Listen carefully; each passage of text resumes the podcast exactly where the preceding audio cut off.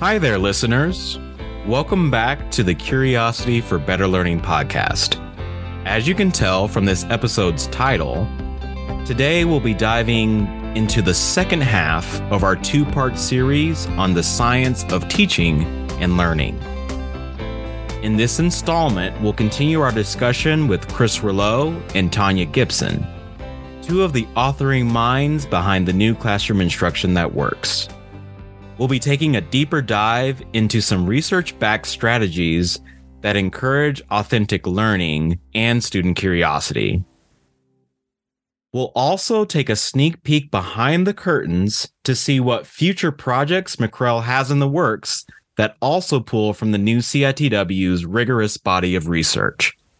So, without further ado, let's jump right in hearing uh, both you and Tonia talk about this, what's so interesting to me is this all kind of sounds like common sense. Like hearing you talk through the learning model, hearing you talk through the strategies, I'm like, yeah, that matches up. That's also how, yeah, that's that matches with how I think of learning. Mm-hmm. But I'm also thinking at the same time, 14 strategies. I can't imagine the initial meeting where you have just just giant whiteboard with about a hundred something strategies and you're trying to figure out okay which of these is actually connected to research and how do we narrow it down mm-hmm. so that this is actually something that is usable and is universal.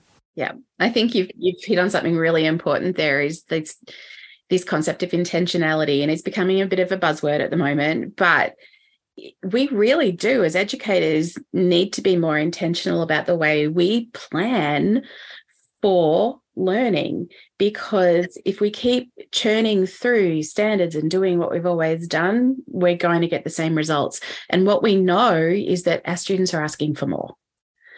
You know, our our 20, 20th century or 20 yeah, 20th century model of education is it's changing, it's morphing, and we have to move with it. So the new CITW gives us a pathway to help teachers and leaders move into this next iteration of learning.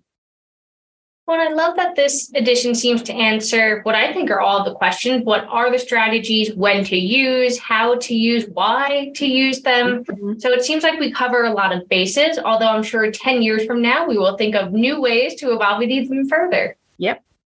I think you are absolutely spot on with that, Carrie. Uh, as I mentioned, it was really this proliferation of, of studies that had scientific research designs that allowed us to focus on these 14 strategies. Um, you know, Dallas, to, to your end, we did, we hundreds of studies.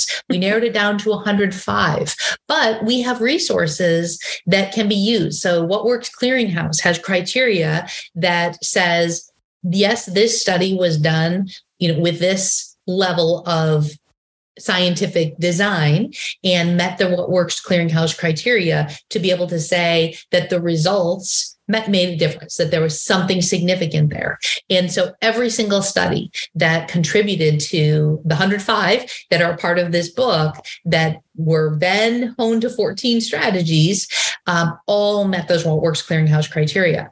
And, and had we not had that, uh, we might still be reading those studies, making sense of those. So, you know, I like you, Carrie, I look forward to what 10 years from now, what tools we have at our disposable disposal, what we learn, because we learn every single day. Kids, kids push us to learn and get better every day as we think about really what is going to help kids achieve and and and achieve their dreams right? In the end this is not about state tests. This is not about any sort of summative assessment in school even though we know those are realities. This is really about when for me personally and a lot of the districts i work with when kids leave our k-12 system we want them to have every option available to them, even options that they haven't maybe yet considered, but that they have not only developed the knowledge, but they also have the skills and the ways of thinking and the ways of attacking problems and working with people and the confidence in themselves to know how to take on those those tricky situations so that they can pursue whatever their their dreams are. And I believe that when we focus on learning rather than teaching, and when we in it becomes about the student centered nature of learning that kids develop those skills that will allow them to to do all of that. So. I think one of the other exciting pieces about this this work is that you know there are 14 strategies. Um i think what's really interesting is that there are tools and processes and things that teachers are already doing in classrooms that yes. align with those strategies.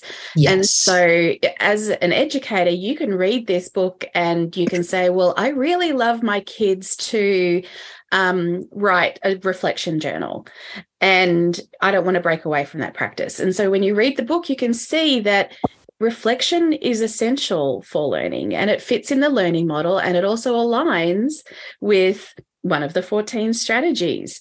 In cognitive writing is one of the 14 strategies. And when you write a reflective a journal, that's part of that. So, you know, there are things that teachers already do in their classrooms that they themselves can become the learner and say, okay, so I've done this for 20 years. Now, here is some research telling me why it's a good thing to do it.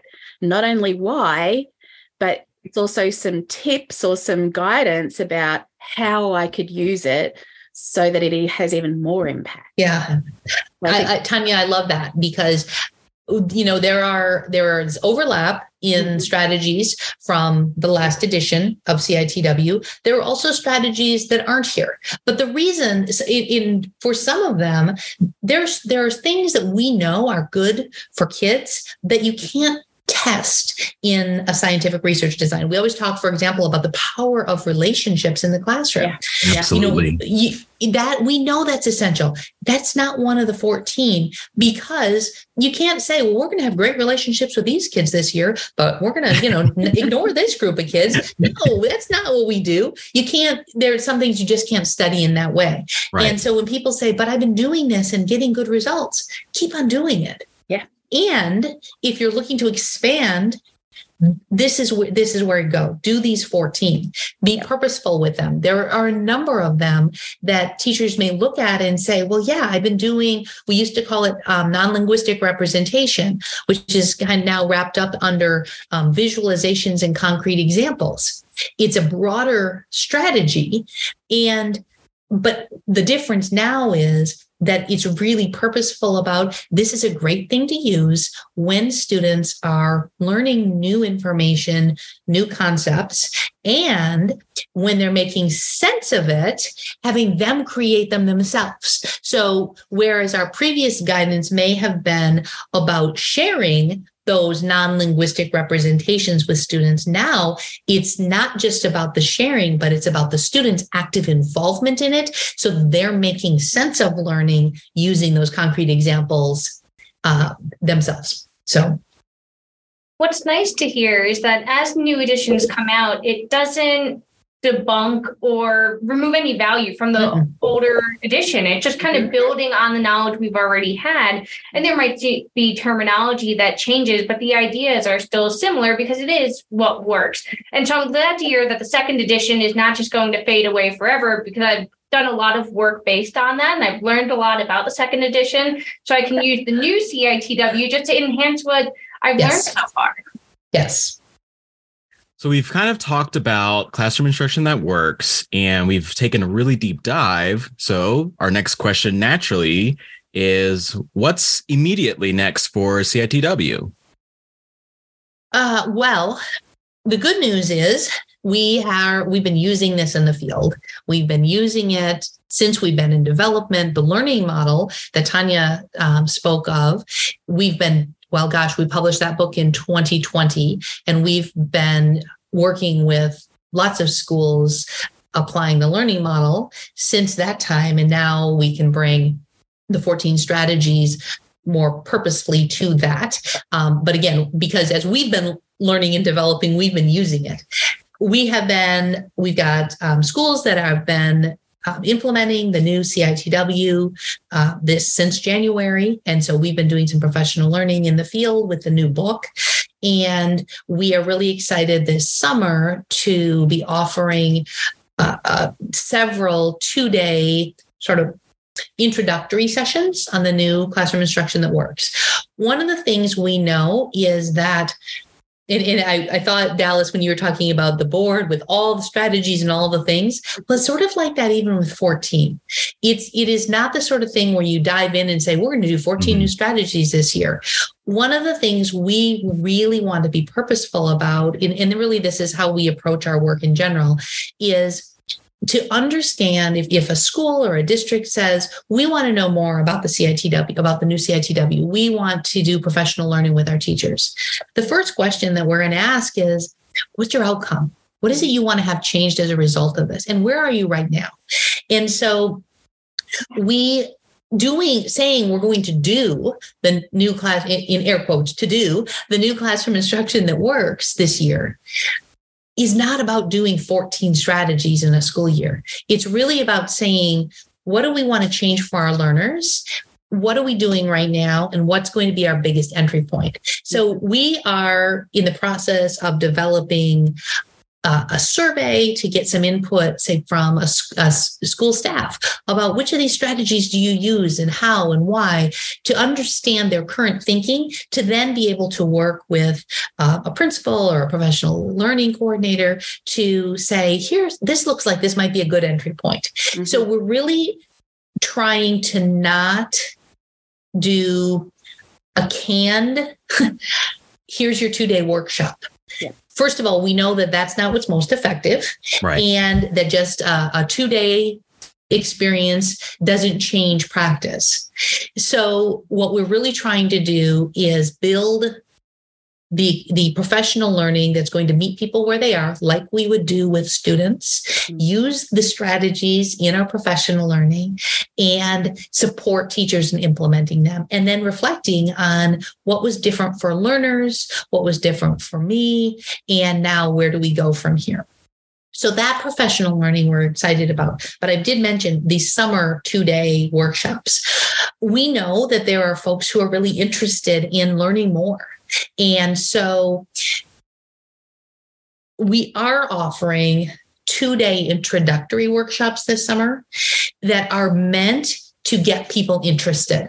So if you think about our learning model, phase mm-hmm. one is become interested. And you've got to learn a little bit in order to be interested. We don't intend these as the be all end all that now you've got it all.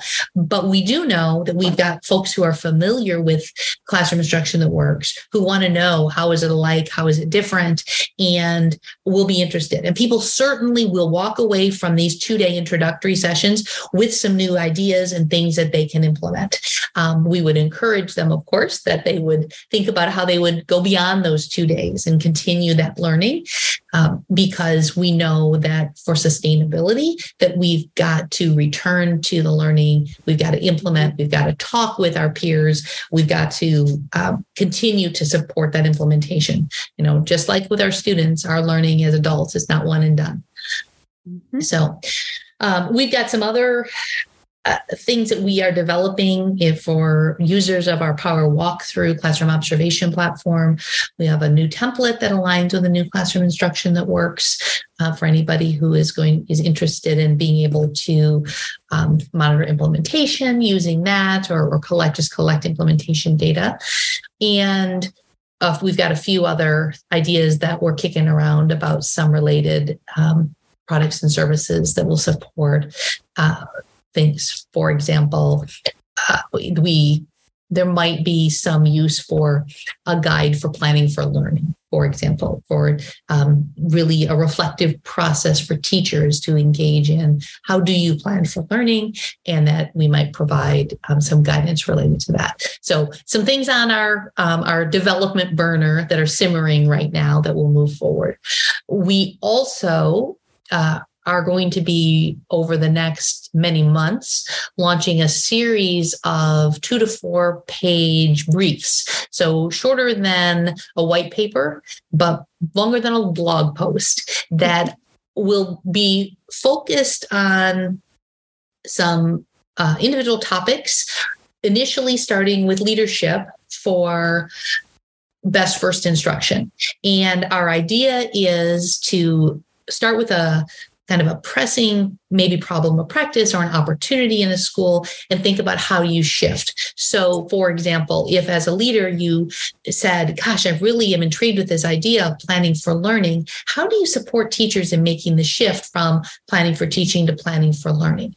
First of all, what does that mean? What does the research say? And then from there, how what are the questions that i might ask? How might i prompt folks to think differently about that? What experiences do we engage in as a mm-hmm. faculty to start to move our practice? And so we're looking at a series of these briefs. Um, the other piece that we really want to highlight and we didn't really talk about this earlier is that uh, the studies that support these 14 strategies the vast majority of them were working with students who are multilingual learners, students who were receiving support through special education, students in poverty, students who had who came to school without the same prior knowledge, or I shouldn't say the same, without maybe the prior knowledge or life experiences that some other students came with.